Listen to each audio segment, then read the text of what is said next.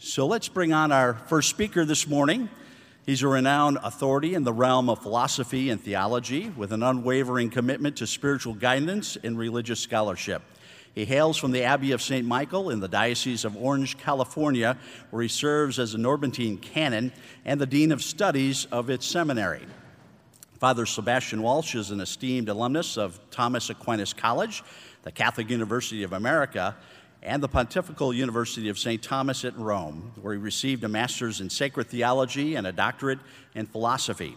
His academic journey is a testament to his pursuit of truth and knowledge. Father is not only an educator, but a well respected author whose works, such as Always a Catholic and St. Joseph, the man closest to Christ, have made significant contributions to contemporary Catholic thought. Many of you may recognize him as a regular guest on Catholic Answers Live, where he continues to enlighten and inspire listeners. So, this morning, if you're wide awake, please help us welcome to the Midwest Catholic Family Conference stage Father Sebastian Walshe.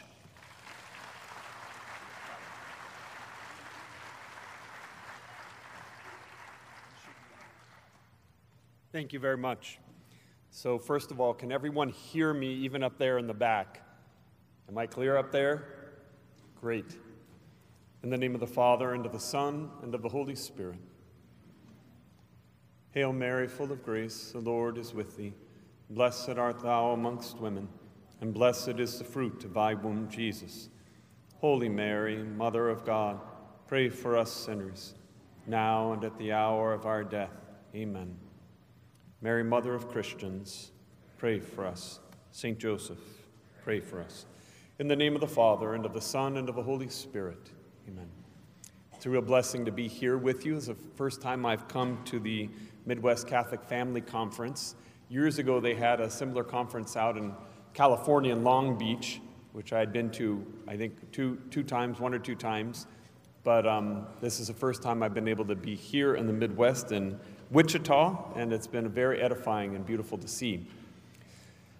The talk I'm giving you is really in two parts. The first part is about how to keep your kids Catholic, how to keep them in the faith. The second part is about how to help them come back if they've left. Uh, at my parish, I help out at a parish, Our Lady of Fatima in San Clemente in California. And once a month, I have a question and answer period after one of the Masses. I've been doing this for years. And the number one question that I get at that question and answer period goes something like this Father, I sent my child to 12 years of Catholic education. Why did they leave the faith? They want to know, like, why are my children why are my grandchildren no longer in the faith? It's a number one question that seems to be on the hearts and minds of Catholic parents and grandparents. So, over the years, I, you know, asking questions and finding out from each person kind of what their family life was like, I've been able to formulate a kind of a cohesive idea of here are some things you should do, here are some things you shouldn't do in order to uh, keep your kids in the faith and in order to bring them back. Now, first a caveat this is not a 100% guaranteed product. Your children, in spite of your best efforts, will still have free will. You can't control them. You must acknowledge the fact you can barely control yourself sometimes. Even Jesus, who did everything perfectly, lost one of his apostles. So there's a mystery about free will. You can do everything right as a parent, and having kids is a risk because as soon as that child's born, it drags your heart around with it wherever you go, your whole life long. If your child gets sick, you're filled with sadness and suffering. If your child leaves the, leaves the faith, you're filled with anxiety about their salvation. If your child does something really good, you're filled with joy. So wherever your child goes, it drags your heart along with you. And that's a painful reality to realize that your heart's not completely in your own control. And you want to put it in your own control, but you can't. And God takes the same risk with us. When He creates us, He endows us with something called free will. And His heart goes with us wherever we go. When a kid gets old enough, I try to point this out to them. You know, your life isn't your own life. You think your life is your own life, but everything you do has a profound impact on your parents and even your grandparents. And the same is true about us, even though we're adults. Our life isn't our own life. Whatever we do, we bring the Sacred Heart of Jesus along with us. the heart of Christ follows us along, and if we do good, his heart is filled with joy. If we do evil, his heart is inconsolable. So it's a risk. And what I'm going to tell you here will give you a lot of help in avoiding things that could cause your children to leave the faith, and a lot of help with regard to the things you can do to help want them stay Catholic. But what I'm not going to tell you is just do steps A, B, and C, and there's no possibility your children are going to leave the faith. They're still going to have free will all this time. So I want you to recognize that. And even if you do everything right, you're still taking a risk as a parent. Nevertheless, there's certainly a lot of things you can do that will really help your kids a lot. Now, the things I'm going to tell you are not tricks. Keeping your kids Catholic is no more a trick than your keeping your body healthy is a trick. There are certain things you got to do as lifelong habits if you're going to be healthy. And the same way, there are certain things you have to do as lifelong habits if you're going to help your kids stay in the faith and help them to come back. It's not like a trick, like, oh, do this, and suddenly they'll be hypnotized and come back to the faith or something like that. Nevertheless, just as there are some things you can do that will make you sick right away, and so there's, if you want to call it tricks for avoiding illness, so also there are some relatively easy things you can do to avoid harming your children's faith. And I will talk about those things. Now, if your children stay Catholic, ultimately there's only one reason. And if they leave the faith, there's one reason. And that reason is happiness. Everything that you do in your life is for the sake of happiness. Sometimes when I, I, I teach high school students and I teach them ethics, and at the beginning of the course on ethics, I have a dialogue with my students that goes something like this So, why are you sitting in my class today? Um, because I want to get a good grade, Father. And why do you want to get a good grade? Because I want to get into a good college, Father. And why do you want to get into a good college? Because I want to get a good job, Father. And why do you want to get a good job? Because I want to make lots of money, Father. And I say, Why do you want to make lots of money? And at that point, they kind of look at me as if I'm from Mars. Well, everyone wants a lot of money. I said, Well, actually, no. Um, I took a vow of poverty. Jesus does say, Blessed are the poor. So why do you want a lot of money? Kind of takes them aback, you know. And finally, they say, Because it'll make me happy. I said, Oh, good. Now we have the real reason why you're doing everything in life. Every choice you make in your life is so you can be happy. Now, we'll see whether or not money makes you happy. That'll be part of our ethics class. But the important thing to see is everything we're aiming at is happiness. And very often we spend our lives looking at the f- trees and missing the forest, right?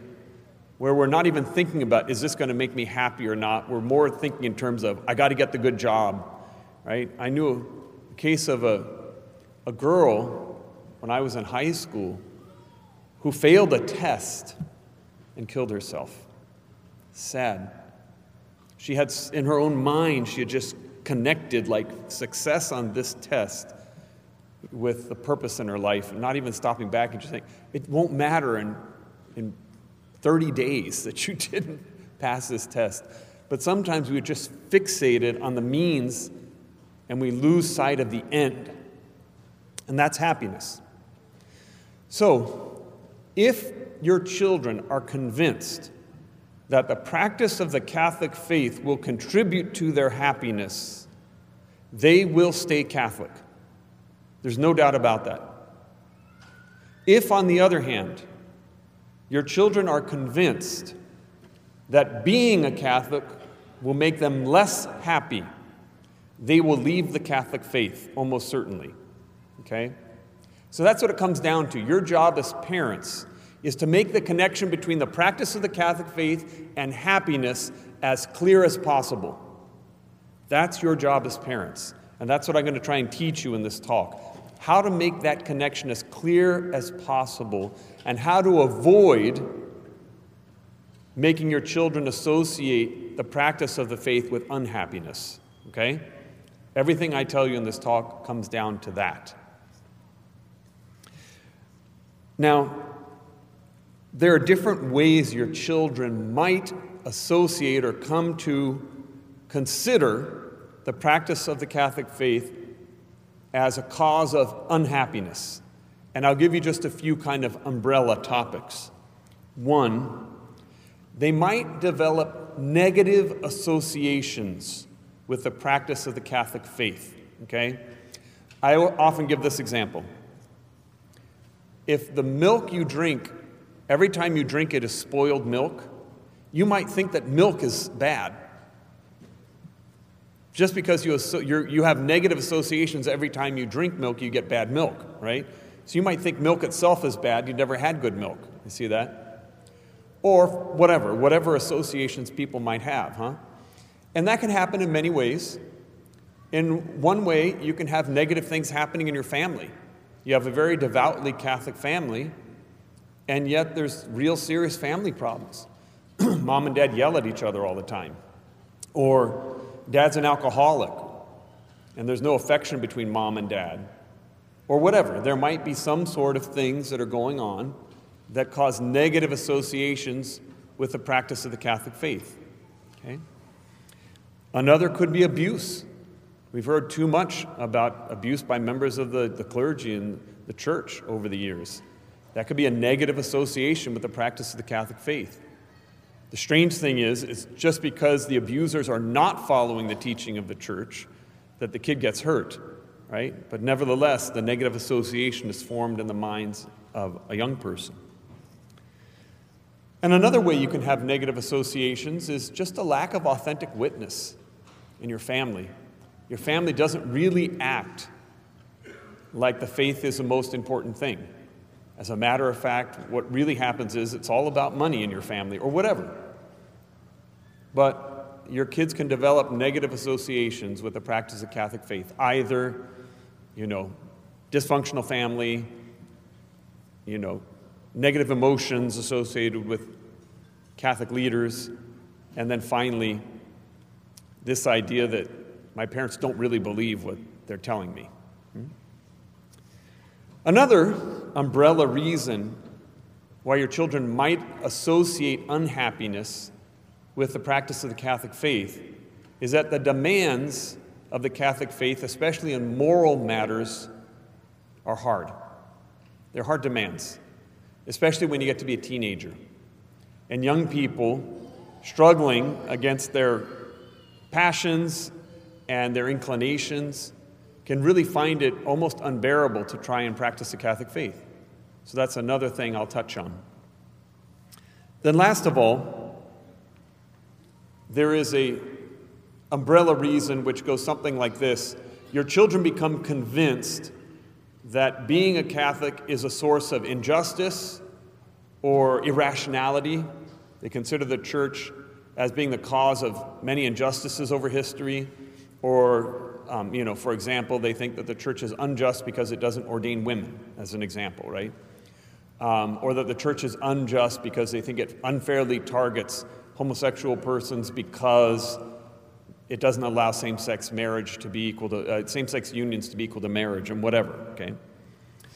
Also, they might think the church is anti science, right?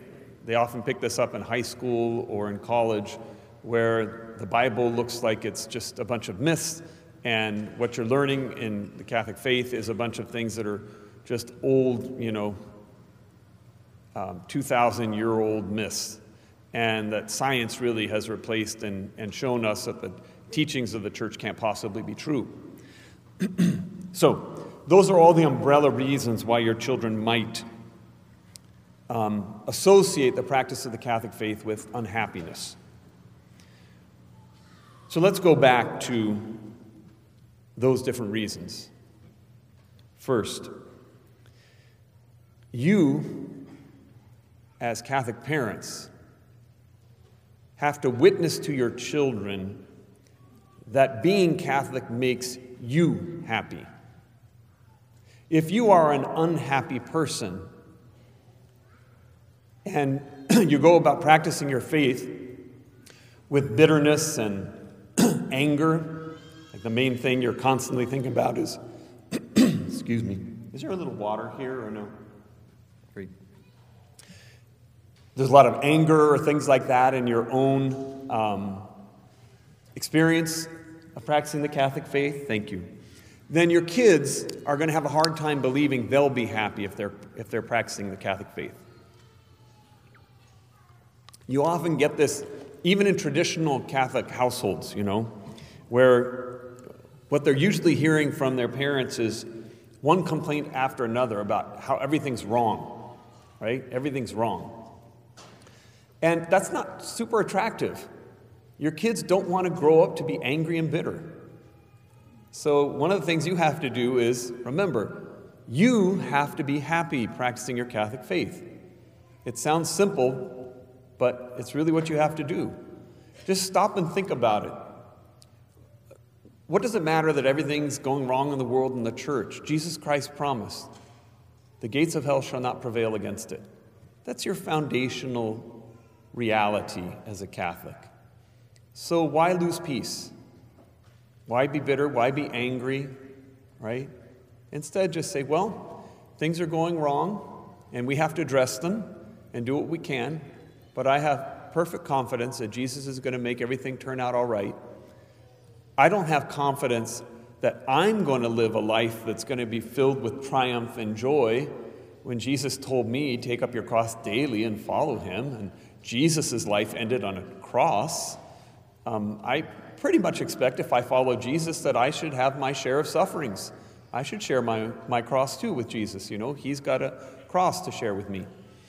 And, and yet, in the midst of that, we should be joyful. As St. Paul says, rejoice always. Rejoice in the Lord. In hope. Okay? Hope is an amazing virtue. It has this power to bring future joy into the present. I'll give you two simple examples. Um, out in California right now, I read a little news story. It was a headline anyway. I didn't read the story, but I saw the headline. There's now a lottery that has grown to $1.25 billion, okay? It's a lot of money. And let's say you happen to be, you know, a resident of California or driving through California, God knows why, and and you stop to get gas, right? Because you want to get out of California as fast as you can. And you buy it, you say, well, look at that lottery ticket. I can't afford not to buy one. So you buy a lottery ticket for a dollar and you decide to watch the, uh, the, the, little lottery show, and one by one your numbers come up. And then the mega jackpot number, you have all the numbers. You have just won $1.25 billion, about $37 after taxes. So, what happens at that moment? You do not have one red cent, but you jump in the air, you've got your ticket, you run around in circles, you call your tax attorney, you call your best friend, or whatever. Anyway, you don't have any money in your pocket, but you know what you have? Hope in the state of California. It's going to give you all that money. And that's enough to make you ecstatic with joy. Hope. Even human hope does that, okay? Another example, maybe more realistic, because most of you have experienced it, okay? Let's say you've got a young lady and she, um, she's at work and she's having a bad day. Her boss yells at her, you know, she's having a bad hair day, her wardrobe doesn't work, whatever, everything's going wrong. And her boyfriend calls her and says, Hey, would you like to grab some dinner tonight? So he's, Sure, sure, we'll grab some dinner. And you're just about to launch into, you know, a litany of all the things that went wrong today. And suddenly, unexpectedly, he drops to one knee, produces a ring, and proposes the love of your life.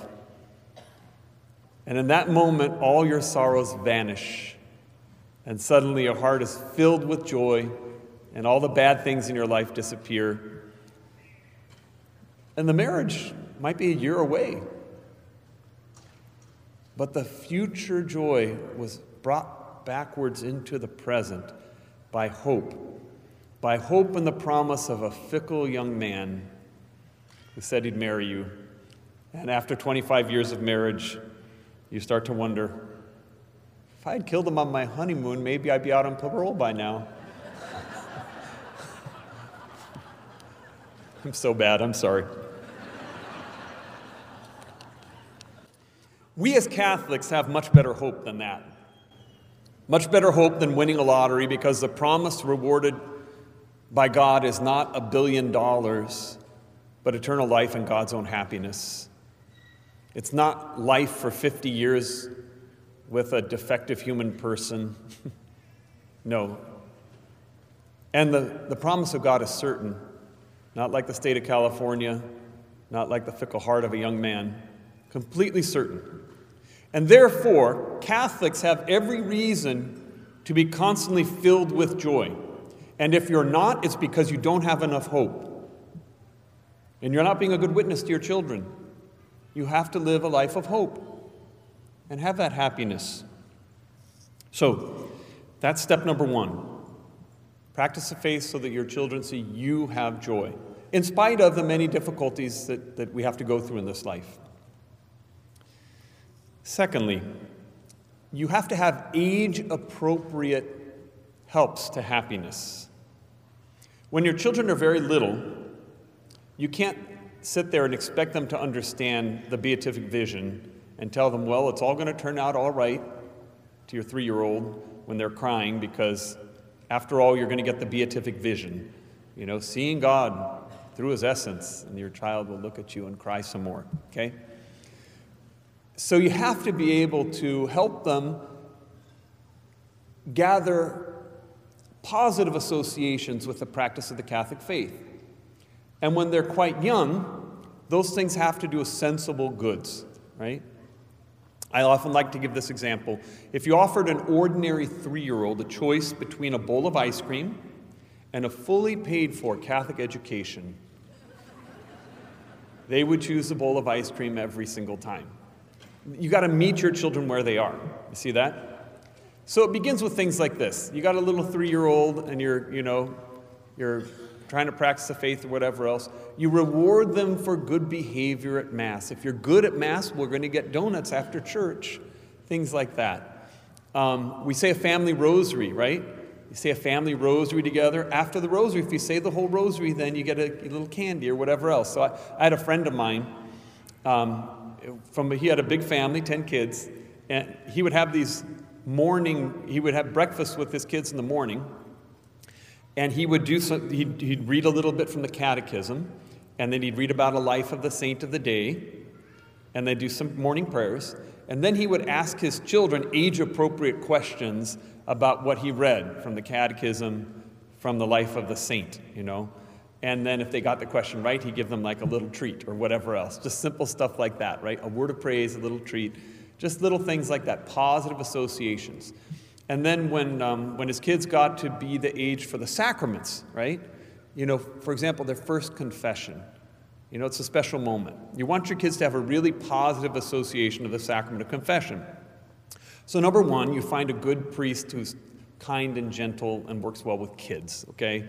Good, good priest is kind and gentle, okay? And doesn't look scary, you know?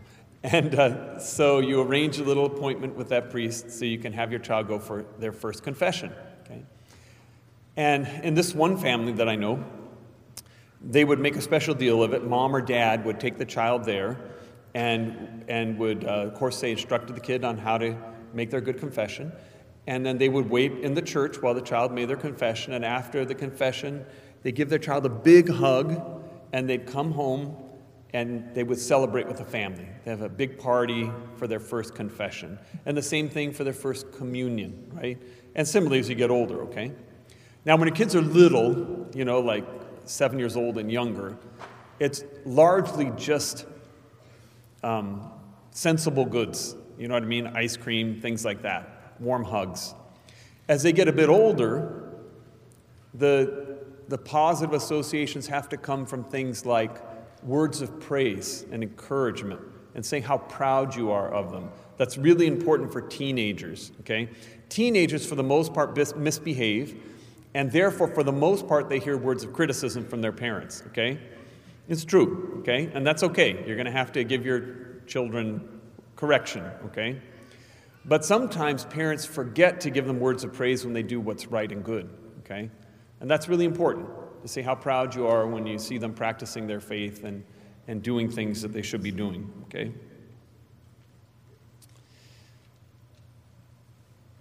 Now, you have to avoid certain things in your family, like I said, these can cause negative associations, the practice of the faith. One trap that devout Catholic parents often fall into goes like this It is rare that a husband and wife have the exact same level of devotion of their practice of the Catholic faith. Usually, one spouse is more devout than the other. It's extremely rare that they're both kind of equal and they both practice the faith with the same level of intensity and devotion, okay? And so, the temptation is for the more devout spouse to protect their children from the less devout spouse, okay? This is a really common phenomenon. So it goes something like this. Um, your dad isn't the sort of Catholic he should be. Don't be like your father. Okay? That's the sort of thing that your kids will hear. Now, what happens in the mind of your 14 year old son or daughter when they hear that? Well, they think to themselves, the fact that mom or dad is a strong Catholic drives a wedge between them in their marriage. I always see mom or dad criticizing each other. You know, the, the more Catholic one is criticizing the less Catholic one. And every time they talk about the faith, they fight. And it's always criticism on how they're not good enough. So, in the mind of your children, the Catholic faith drives their parents apart. Why on earth would your children want that religion? a religion that drives their parents apart. So don't do that.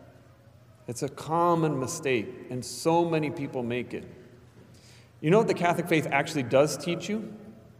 St. Paul says, the believing husband sanctifies the unbelieving wife. The believing wife sanctifies the unbelieving husband.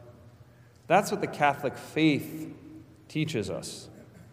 So, what should your children see?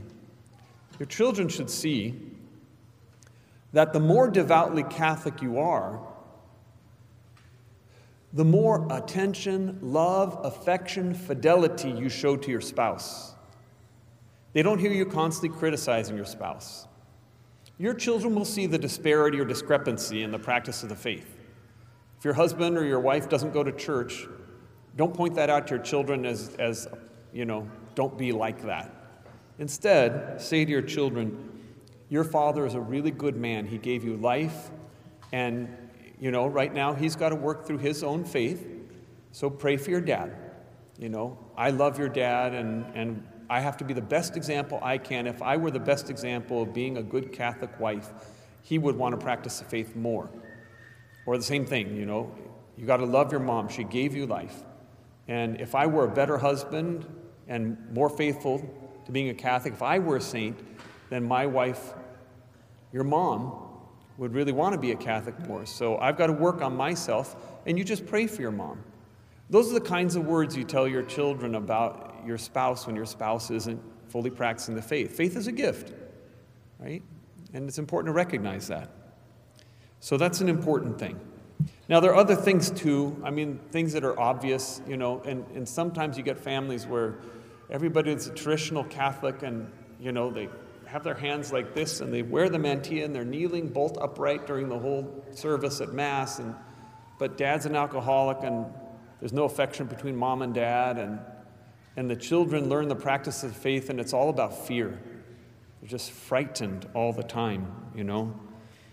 Um, so you just can't have a love and a desire for that in the heart of a child. They're never going to associate happiness with the practice of their faith if it's constantly associated with fear. Like, I'm afraid I'm going to go to hell. I'm afraid of being rejected by my parents. I'm afraid of disappointing my parents. This constant sense of fear in the heart of a child is not going to help them to want to stay Catholic when they get of age themselves. Right? So it's really important that you got to stress doing good more than avoiding evil. St. Thomas Aquinas, he actually asks that question. He says, Is it more important in the moral life to do good or to avoid evil? And he says, It's more important to do good than to avoid evil. You know, so take a simple example. Um, let's say your child is, is uh, worried that they may have committed a serious sin. You know, maybe they were thinking about an impure thought or something like that. And, and in their anxiety, they, they think to themselves, well, I'm not sure I committed a serious sin. I was kind of struggling with that thought, so I don't think it, for sure it was a serious sin. But I better not go to communion because I don't want to be punished by God. See what their mindset is. Their mindset is avoid evil at all costs. It never even occurs to them the other half. Being united to Jesus in Holy Communion brings great joy to the heart of Jesus. The doing good part is just kind of lost on them. So, as parents, you have to help your children to do good and to focus on doing good more than avoiding evil. So many times I get Catholic teenagers who say, Yeah, I left the Catholic faith because it's a bunch of thou shalt nots. Well, I like to point out, no, the first commandment is, Thou shalt love the Lord thy God with all thy heart, with all thy mind, with all thy strength. The Catholic faith is first and foremost a thou shalt. It's about loving God, huh? loving God with your whole heart, okay? So that's really important. And then you have to be an authentic witness yourself, right? So you practice the faith, you do all those things that you're supposed to do, okay? One subtle way that we don't practice the Catholic faith is that we ourselves given to worldly values. You know, if, if in your household you spend a lot of time thinking about how to get more money to become wealthy, and you stress wealth a lot in your household, so that your kids see, in spite of what you say, the most important thing in life is getting ahead and having a lot of money and having a nice house and having nice things. You're not seeking first the kingdom of God. You're just not, okay? I, um, I graduated from Thomas Aquinas College, and um, I remember I brought a bunch of high school kids from our Abbey. We had a, high school at our Abbey, and I brought a bunch of them to visit Thomas Aquinas College, a small liberal arts college in uh, California, um, where sin abounds, grace abounds the more. So, um, those kids went into to listen to a talk by one of the uh, founders of the college, a guy named Ron McArthur, who was a real saintly man and a great man. And one of them asked me, he said, Well, how can I make money with this education? And I thought he was going to go into this long thing about, you know, what true happiness means and how a life pursuing wisdom gives you happiness much more than any amount of financial money or anything like that. He didn't do anything like that. He looks at the kid and he just says, That's not Christian. Jesus says, Seek first the kingdom of God, and all these things will be added to you. Simple. That's just not Christian. If the first thing you're seeking is money, if the first question you're asking yourself about where I go to college is, how can I make more money? You're just not being a Christian. Where in the scriptures does it say, seek first money?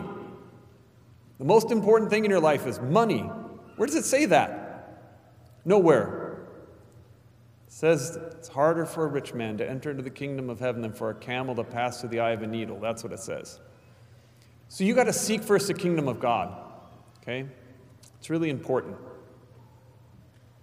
I always tell the kids, by the way, all these graduates at Thomas Aquinas College, they have like eight, ten kids.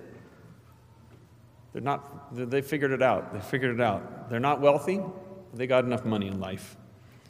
God provides. Okay. A few other things here. Um, when your children struggle with the demands of the faith, for example, um, the demands of chastity when they get into their teenage years, remind them that God is merciful. And there's this wonderful sacrament called the sacrament of confession. And G.K. Chesterton, on one occasion, said, It's not that the Catholic faith has been tried and found wanting, it's that it's been found hard and left untried. You know? And so you got to encourage your kids and just say, You got to realize we're all sinners. There's only one criteria for membership in the Catholic Church.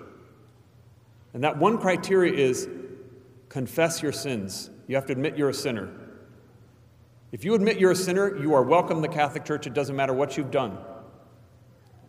So get your children used to the idea of trying their best and failing. And then get to confession, and start over, seek the mercy of God. In, in my ministry as a priest, I've had people go from you wouldn't believe where they came starting out in confession to practically scrupulous and, you know, so careful about like the details of their moral life in just a few years. It can really happen, okay? So encourage your kids when they're struggling with a moral part and, and ask them to open up. Dads, talk to your sons, right? And just say, look, son, it's going to be hard. Go to confession frequently. I'll help you out. Don't get discouraged, okay? It's really important. Um, anti justice, anti science. This is another reason why your kids will think that the Catholic faith is, is not going to be making them happy, okay? And without getting into too much detail, the best thing you can do for your kids on this front is make sure that they get an authentic Catholic education. Authentic. So, my dad was a chemistry major at Notre Dame in the 1950s. This is the flagship Catholic university in the country in the heyday of the Catholic faith in the United States. Do you know what he was taught by the priests at Notre Dame in the 1950s? There is no devil, there is no hell, and the only thing you need to get to heaven is to feed poor people. That was exactly what he heard from his priests at Notre Dame in the 1950s. I don't know how Notre Dame is now. I hope it's better. But don't, whatever you do, don't assume just because a school has the name Catholic and the reputation Catholic that it is Catholic. Do your homework. When I hear People say, I sent my child to 12 years of Catholic education. Why did they leave the faith? I tell them, You are a victim of false advertising. There are really good Catholic schools out there. I told you about the school I went to. Thomas Aquinas College is an amazing Catholic school. They have one on the West Coast, they have one on the East Coast, nothing in the middle, sorry. But it's a wonderful school. There are other great schools out there too. Lots of wonderful Catholic schools you can find. But do your homework and make sure you don't let, quote, Catholic schools steal your children's faith. I've just seen it too many times, and in my experience, it's been the number one reason why kids leave the Catholic faith in their college years. Okay. There's so much more I could say, but I do want to close with this. When it comes to bringing your children back, don't panic, respond well, okay? Remember the parable of the prodigal son. If your children are having problems, don't cut them off. Help them. Okay? Now, if your kid asks for drug money, don't give it to him. But if your kid's on drugs and he asks for money for food, that's fine. Imagine if God refused to give us the things that we need because we misuse his gifts.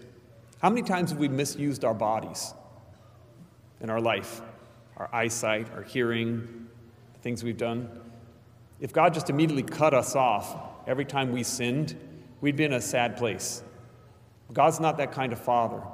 So don't be that kind of parent to your children, okay? Be patient with them, okay? Don't panic. Remember also, Your children do not have amnesia. If, do, if your children do something wrong, they don't need to hear it from you over and over and over again. Okay? Tell your children once. I had a, a young man who came to me for spiritual direction, and um, I, at one point I figured it sounded like he was living with his girlfriend. He didn't tell me, but just things he had said made me think of it. So I just asked him point blank. I said, Are you living with your girlfriend? Kind of looked down and said, Yes, I am, Father. And I said, Look, I'm only going to say this once. And I explained to him why it was bad. It was going to be harmful to any potential marriage, how it was, it was bad for his moral life and bad for her moral life. And, and, um, and I said, and I'm not going to bring this up again unless you want to talk about it. Okay? I love you. I will still treat you the same way as I've always treated you, but I had to say this for your good. Okay, son? He's like, okay, father. Like that. Six months went along, nothing seemed to change. And one day he just comes up to the Abbey and he says, I got to talk to you. I said, What is it? He says, I moved out. Gave him a big hug. I said, I'm so proud of you, son. He said, Thanks for giving me the space to be able to do that. You know, he just needed the moral courage to be able to kind of get there. Okay? Last of all, God loves your children more than you love your children. Have faith in that. Believe that. I'm going to end with a story. There's a friend of mine. I met her when we were teenagers her name was Cynthia. Cynthia was a convert to the Catholic faith. We were both friends with a big Catholic family in Pasadena. And um, turns out Cynthia, after she got married and had kids, brought one of her kids to our summer camp at the Abbey. And she said, Do you remember my grandmother? I said, Sure, I remember her. She said, She's 100 years old now, and her, her health is failing. I was hoping you'd go and talk to her about the, the faith she had been very anti Catholic. So I went and I talked to her about the faith. And she said, My grandmother's been having this recurring dream that she's invited to a party and she can't go. So I said, Okay. And I said, Tell me about the dream. And she explained it. And I said, The dream means that you're invited to heaven, but you can't go because you're not a baptized Catholic. And she said, Oh. I said, Would you like to be Catholic? She said, That would be nice. What was it? So the next day she was baptized, confirmed. She went to communion once, and she died. End of the faith at 100 years old. When she was baptized, she said, My mother would be so happy. And her da- granddaughter said, Why, Grandma? You've always been anti Catholic. I know, but I never told you. My mother was a devout Catholic, but my father was an atheist. He forbid us from practicing the faith. All those years, that mother prayed and never saw her daughter move towards the Catholic faith. And at the age of 100, God brought her into the church. Not only that, but Cynthia's mother on her, ba- on her deathbed was baptized. And then Cynthia's brother, I personally baptized before he had major surgery. Every single one of the descendants of that poor woman whose husband forbade her to practice the faith all died Catholic. So, my dear brothers and sisters in Christ, have hope in God. He's going to make things work out. Pray and don't worry. Glory be to the Father, and to the Son, and to the Holy Spirit.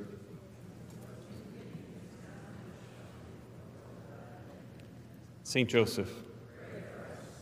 Now, I was supposed to bring a bunch of these books to sell, but I forgot. So, if you want a book that talks about this and kind of in greater detail, this is the book. It's called Always a Catholic from Catholic Answers there. So you can go online and get it online from Catholic Answers or from Amazon, whatever. So anyway, it's just called Always a Catholic if you want more information about that. God bless you all.